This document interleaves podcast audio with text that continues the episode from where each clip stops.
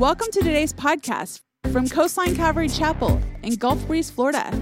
We hope this message encourages you and brings light into your life.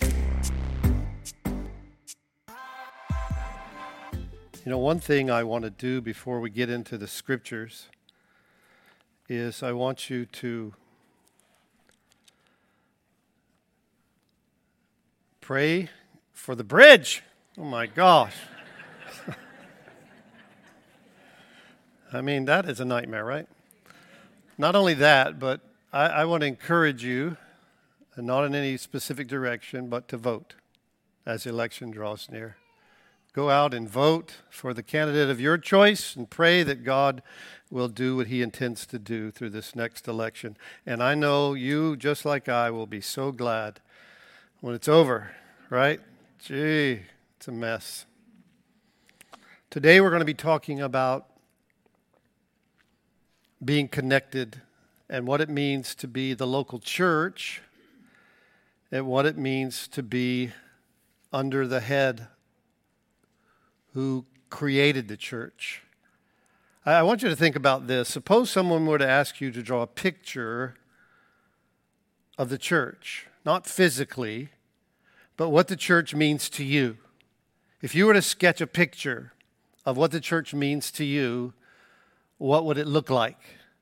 And here's a couple of things I think that some people might draw. Some might say, well, it's like a gas station. It's a place I go to, you know, uh, fill up my spiritual gas tank. It's a place I go to uh, when I'm running low and I get some worship, some motivation to, to kind of make it through the week. Some people might think of the church like a filling station or a gas station.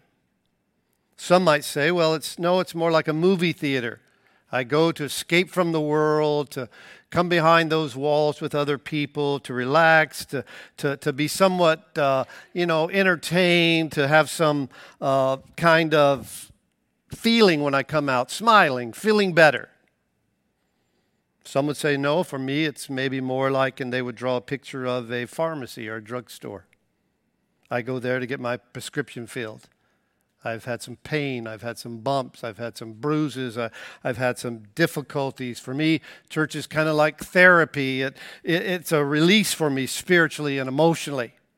So some people might draw that. They might draw a gas station or a movie theater or a drugstore.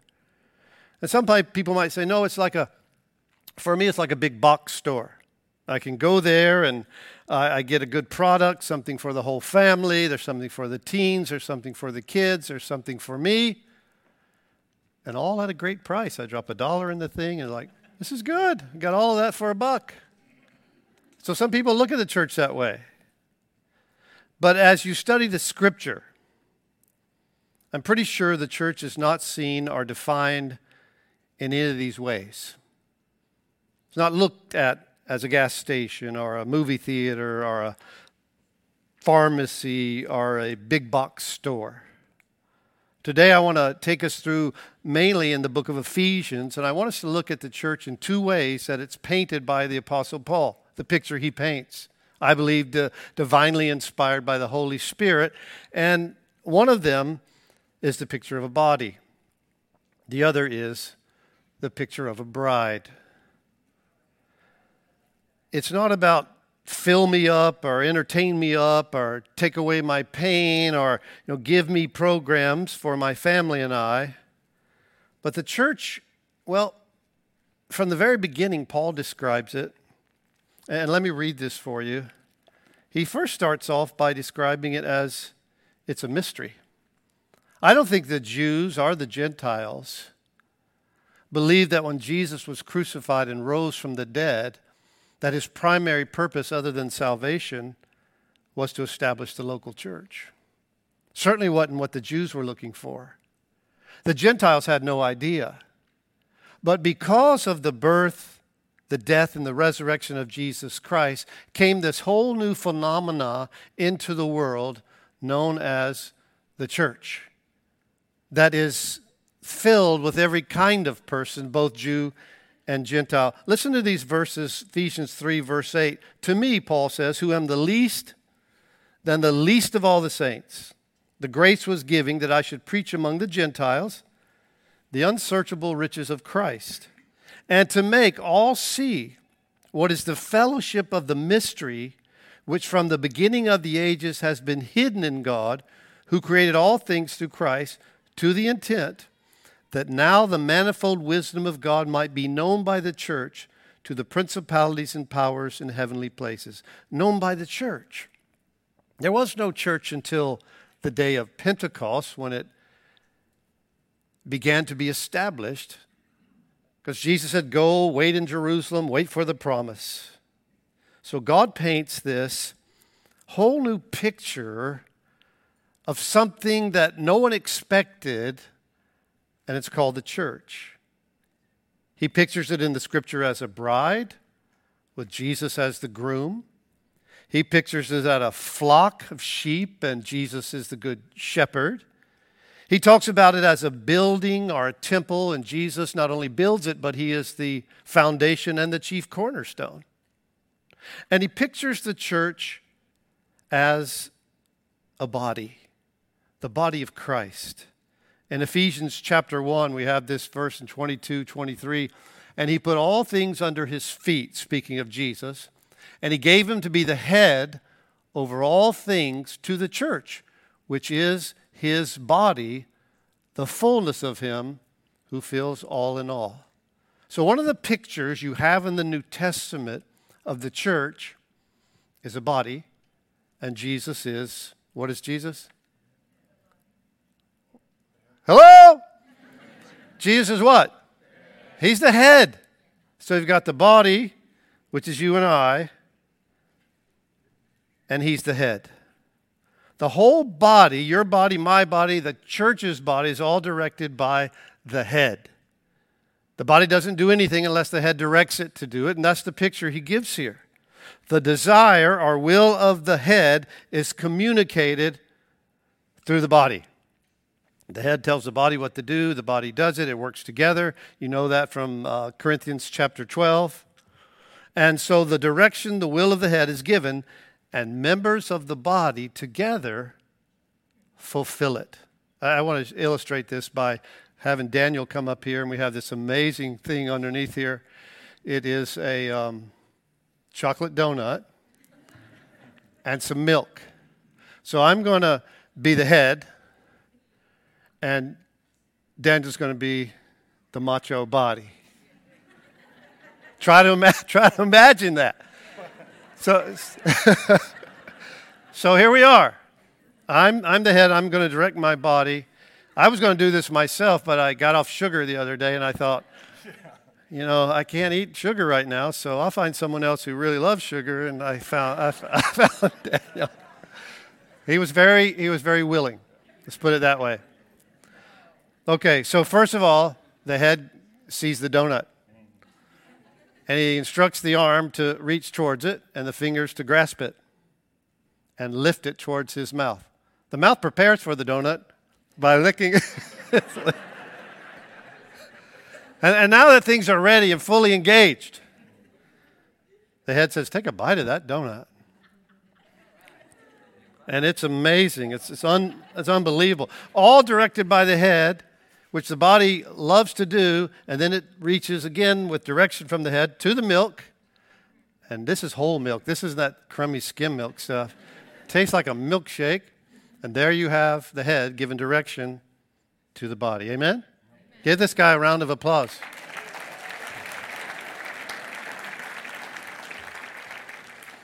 Okay, let's pray. That's it for today. Let's all go get a donut. Jesus is the head, we're the body. So he's saying that he has chosen to function, to work through us. That's how he demonstrates himself. That's how he accomplishes his purpose, his will. Now, of course, he can do it independently, but he's chosen to use you. He's chosen to use me. I mean, he, he does it independently in Scripture. We, we know that story about Saul of Tarsus going to Damascus. He's persecuting the church, and he's literally uh, knocked off his horse. He hears a voice from heaven, and Jesus does that without anyone else, just himself. So he can do it, but his normal process is working through the body. the church. I want you to hear this part. I, I want you to listen. Jesus is committed to, and it's his plan to work through the church.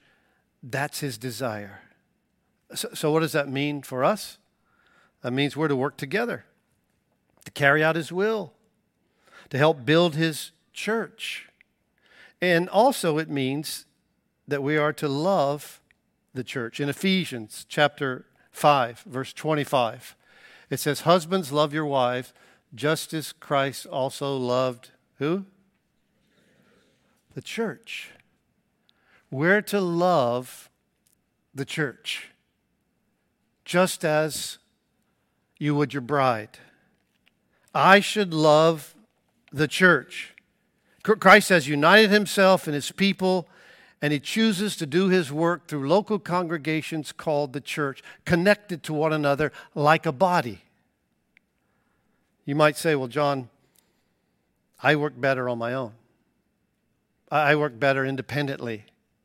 I don't like getting all, you know, involved and it's difficult. I don't want to get bogged down with people and all their issues. John, they have issues and they're problematic to work with. I, know that. They do. But that's what Jesus is about. That's what he does. He uses us. In Ephesians chapter 3, verse 10, we have, have a verse. To the intent that now the manifold wisdom of God might be made known by the church to the principalities and powers in heavenly places. God says, I'm going to make myself known not just on this earth, but everywhere as they see me working through my body, the church. It's an, it's an amazing thing. He works through, he builds, he loves, he raises us up together, he shows his grace, his kindness, through each other being connected through what the Bible calls the body of Christ or the church. So here's the question listen, pay attention. Why would you not want to be a part of his body? Why would you not belong? Why would you not serve? Why would you not give? Why would you not be present if that's what Jesus wants you to do? Why wouldn't you? This is my plan, he says. I'll be the head, you be the body. And when you get a clear picture of the church, of the connection between the body and the head, you begin to see the church in a whole different perspective. I remember when I first got saved, boy, it was all about what can I get? Uh, yeah, the church for me was a gas station. The church for me, you know, was a big box store. The church for me was entertainment. Whatever I wanted it to be, that's what I would get. But that's not how the Bible describes the church. You know, this says, like, you know, there, there comes a time as a child I put away childish things. It's not all about me anymore, it's about Him, it's about the body, See, the gas station, the movie theater, the drugstore, the big box are all a means to an end. What can I get? I'm gonna get, I'm gonna get filled up. I'm gonna get my pains taken care of. You know, I'm gonna be entertained. I'm gonna get this great deal. But that's not what Scripture describes the church as. They're about His love, about His glory, about His wisdom, about accomplishing His purpose through very unique and different individuals that he calls together and forms what I would call the local body of Christ. And this is his plan. This is his purpose. Listen, this is what Jesus is doing. He's building the church, and he'll continue to do it until he returns. And that's why the primary strategy of reaching the lost in the world is the planting of the local church. That's how he does it. That's what it's all about. The Apostle Paul in the New Testament, he would go from place to place to place to place. He would have converts who would come to Christ as he preached the gospel. He would establish them in a local group, and he wouldn't just walk away and say, Okay, see ya. Hope you do okay. No, he would appoint leadership and elders because if he had not done that, they would drift back into the culture, they would drift back into Judaism. So he instructed them and taught them. And God's heart and his purpose is yes, people being saved, But I would submit to you, at least from my understanding of Scripture, that that's just half of it. The other half, for those who are saved, is that they be connected and brought into a community called the body of Christ. That's his purpose. That's how he functions. That's how he gets his will done. The head works through the body. It'd be like me going over there and taking another bite of that donut and say, see, the head works through the body. That's how he works. Paul did more than just lead people to Christ. He planted local congregations all throughout the New Testament because Christ is the head. We're connected to him vertically, but there's also this horizontal connection with the body. Christ gathered us together. We are his people, and we are to serve him, and our calling is together to be a body responsive to his direction. I don't know if you ever watched that movie called 127 Hours. Maybe you saw it, maybe you didn't. It, back in 2010, so it's been about 10 years ago. It's a story of a man, I got a picture of him, named Aron Ralston. That's him. He was at that time around 28 years old, and he was, well, he basically was a mechanical engineer, but he was an outdoorsman, loved to, you know, climb mountains and walls, and he was in Blue John Canyon in Utah by himself, coming through this deep ravine, this, this, this canyon, and he dislodged a boulder and it pinned him to the wall. It was huge and it, pinned his right arm to the wall and he, he couldn't get loose. And the movie and the story, the true story is this that he waited 127 hours, five days, pinned to the wall, his right arm there till finally he realized no one's coming to save me. There's no way I'm getting out of this. So he took out a pocket knife and he cut off his own arm. I know. I would have just said, uh, This is it for me. He, he took a dull pocket knife, cut off his own arm. Might as well use the sound effects. And, and he rappelled down 65 feet and then walked seven miles to safety. Now, here's the deal Aron can live without his right arm, but I bet you he would love to have it back, right? He'd love to have that right. Can you imagine losing your right arm? You would love to have that arm back. But that's how it is with the church sometime. Detached members of the body, not functioning where they should function.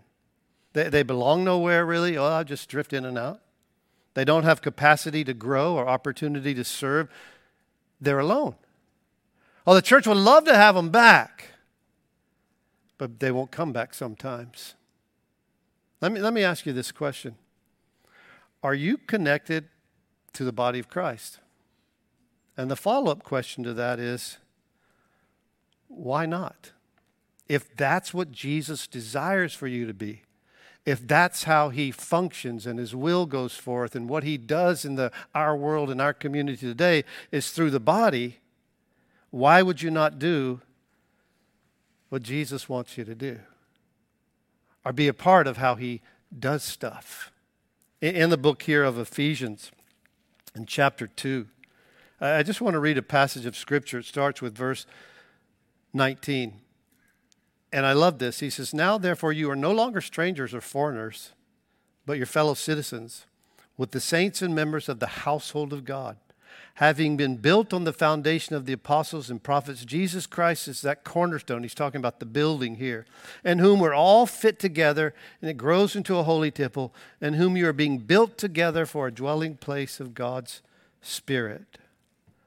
Now, now, now listen. God saves us. I'm so grateful for that. But I'm glad He didn't just leave me out there on my own.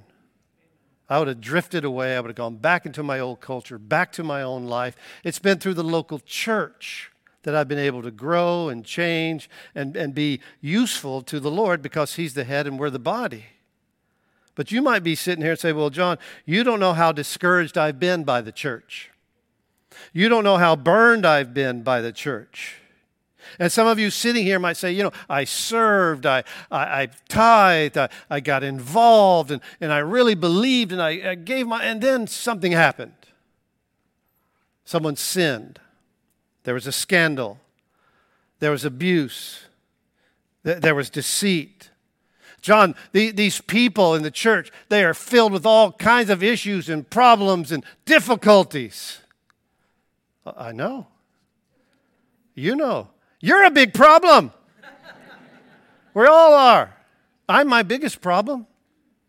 And so the church is filled with people who have issues and problems. There's three things that have plagued the church year after year after year after year, and they also plague the world. It's called sin, it's money, sex, and power. Same things that plague the world. The Bible says in the church we have sheep and we have goats. They're both there. The Bible says we have wheat and we have tares. The Bible says that, you know, you have the carnal and you also have the spiritual.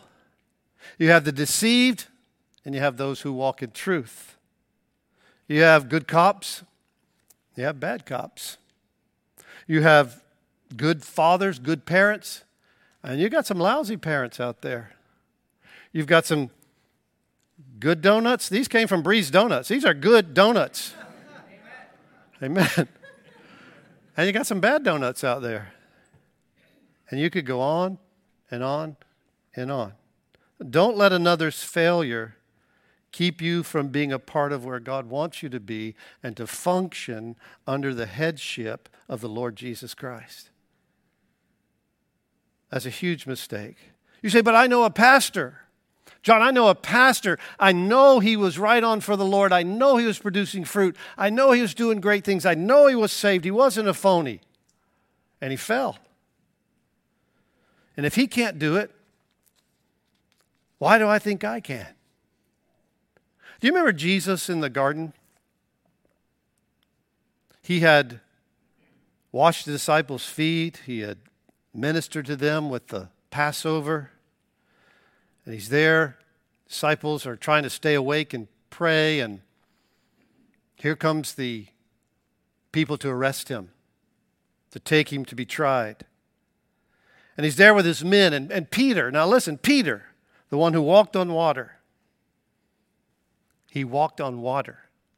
Peter, the one when Jesus kind of gave that, you know, a question, who do men say that I am? It was Peter who spoke up on the inspiration of the Spirit. He said, Flesh and blood has not revealed this to you. Peter, you're getting direct access to the Spirit. My Father has told you. And Peter said, You're the Christ. What does Peter do in the midst of difficulty and trial? He pulls out a sword. No one knew probably Peter had that sword. Peter's in the garden with a sword. He's supposed to be praying. And I'm not talking about this sword and he cuts off Malchus, the, the, the guy who was a servant to the high priest. He cuts off his ear. Now, I don't think he was going for the ear. I think he's going for the head or the scalp. He, he was, he was going to kill this guy. And the ear comes off. And the ear is no good for the body lying on the ground, right? Right? Yeah, you take your ear off, it's not doing you good, it's not doing itself any good.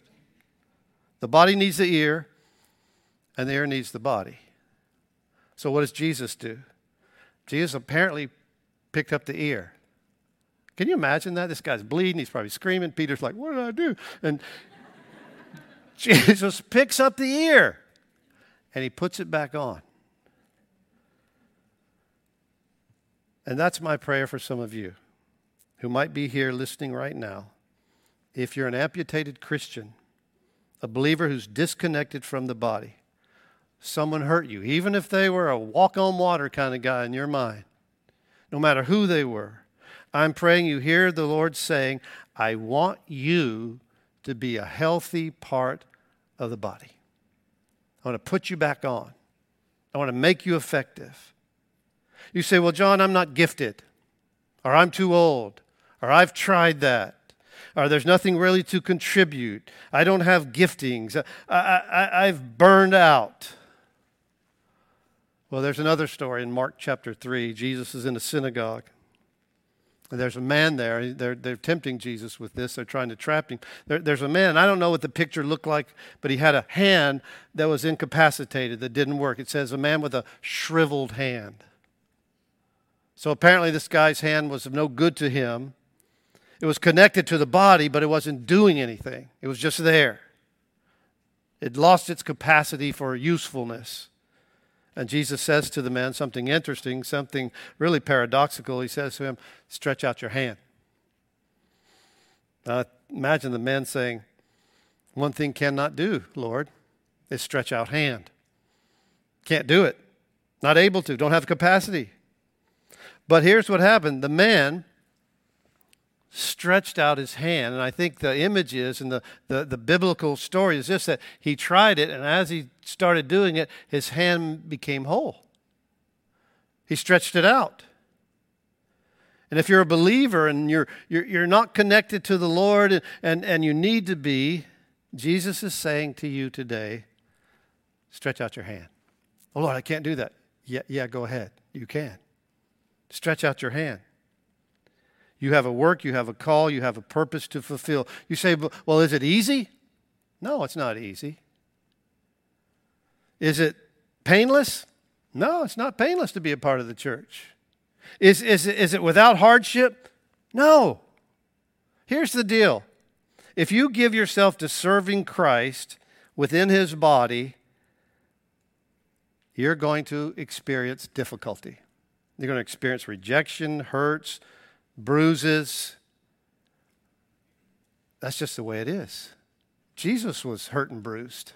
In, in, fact, he says in John 15, verse 18, he puts it this way He says, If the world hates you, know that it hated me before it hated you. If you're a believer, if you're part of my body, there are going to be people who reject you, who ostracize you, who say things about you at work, in your neighborhood. Paul said it this way in 2 Corinthians chapter 4. He, he, he had a uh, always caring about, he says, in my body, the dying of the Lord Jesus, that the life of Jesus also may be manifest in our body. He said, You know, I, I put up with stuff that hurts, that kills me. It's not easy because of Jesus Christ. To be his body, his hands, to be identified with Jesus. In Philippians chapter 3, verse 10, we have an interesting verse. That I may know him and the power of his resurrection and the fellowship of his sufferings, being conformed to his death. Listen. Okay, so you got hurt. Okay, you got bruised in the body of Christ. To that I can say, after being a pastor for 37 years, get in line. We all get hurt. We all get bruised. It's you ever get bruised, your body get bruised? Sure. It's, it's part of being a part of a body. And Paul says, Hey, I know what it's like to carry around the sufferings of the Lord.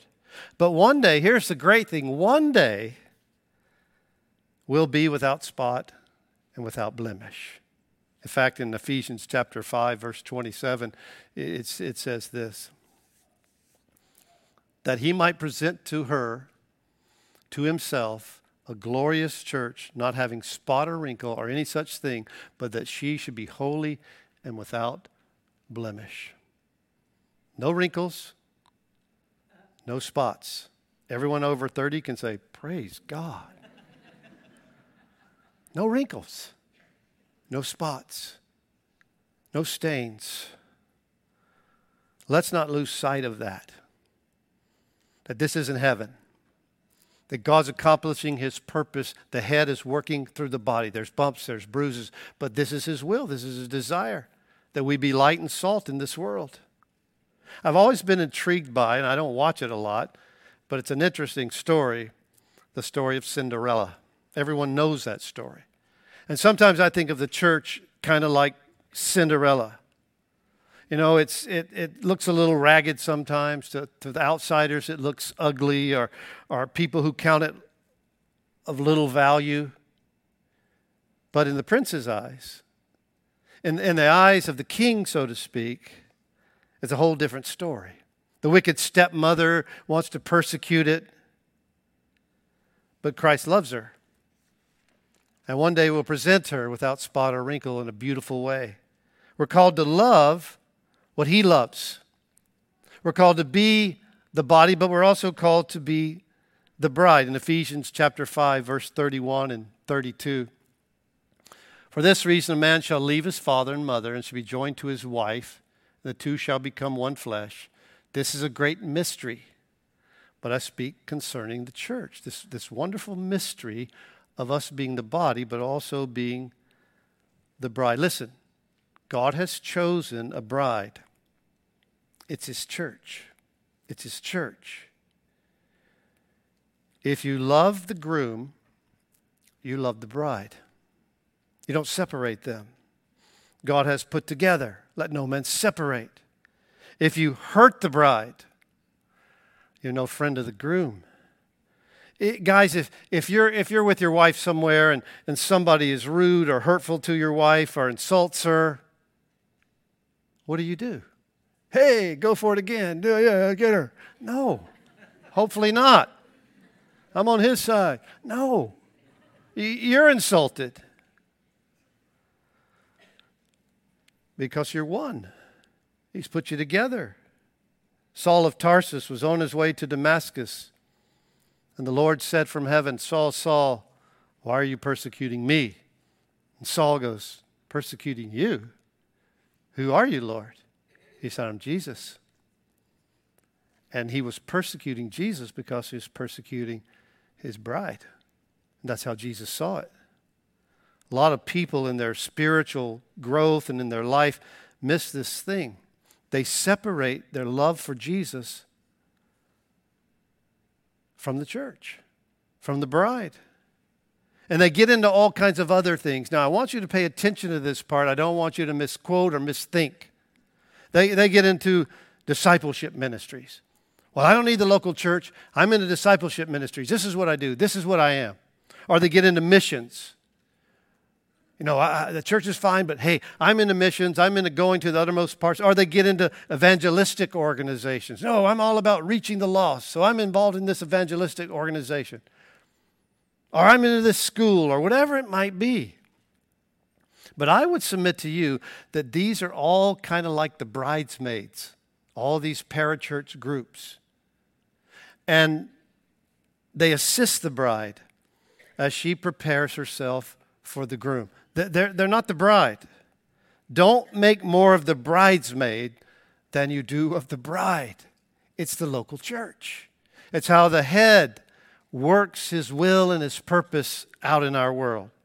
The more I get to know Jesus, the more significant and essential I see his church, his bride, his body, and it's beautiful in his eyes love for the church and love for his bride can be seen in some practical ways, and I'm going to close with these thoughts.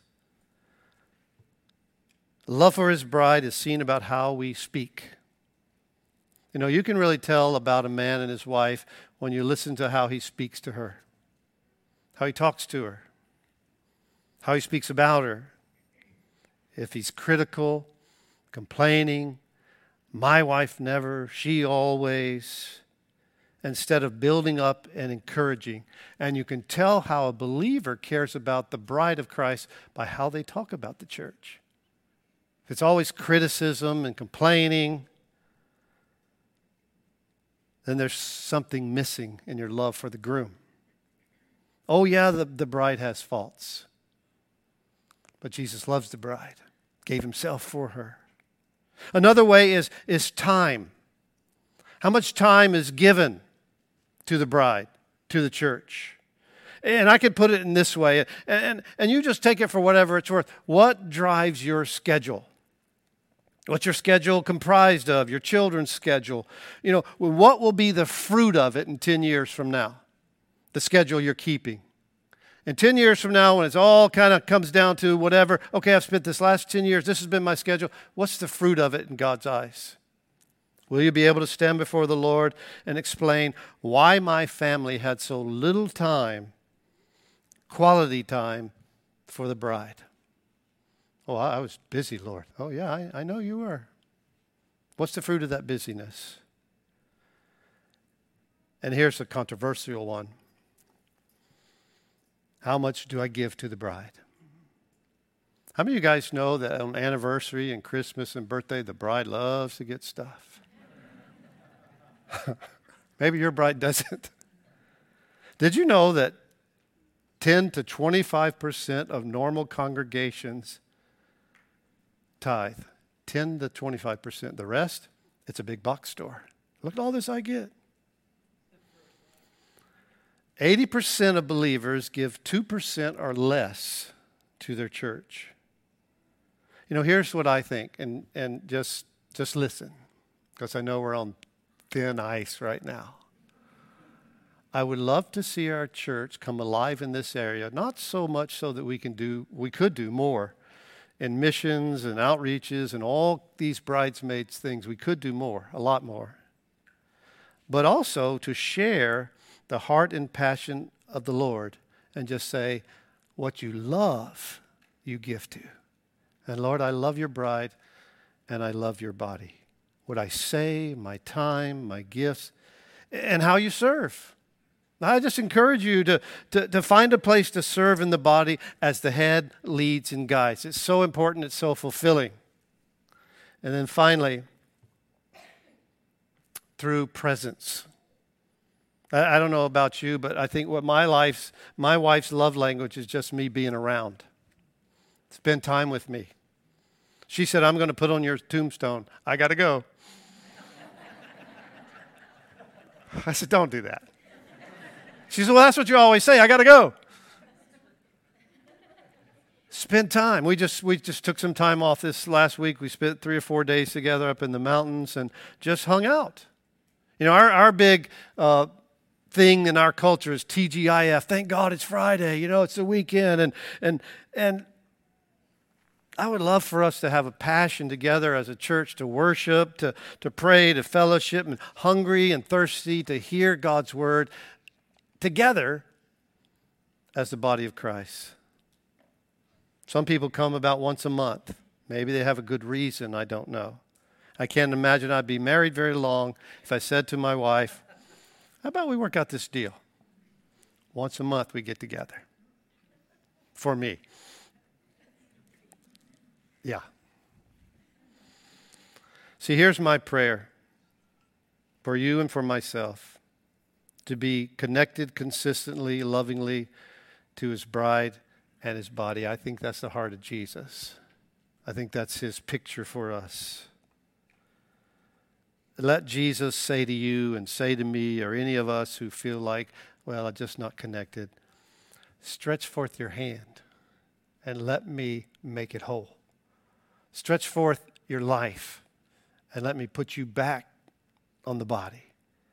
Let me give you a, a hunger and a desire to be a productive part of my body and to love my bride the way that I do.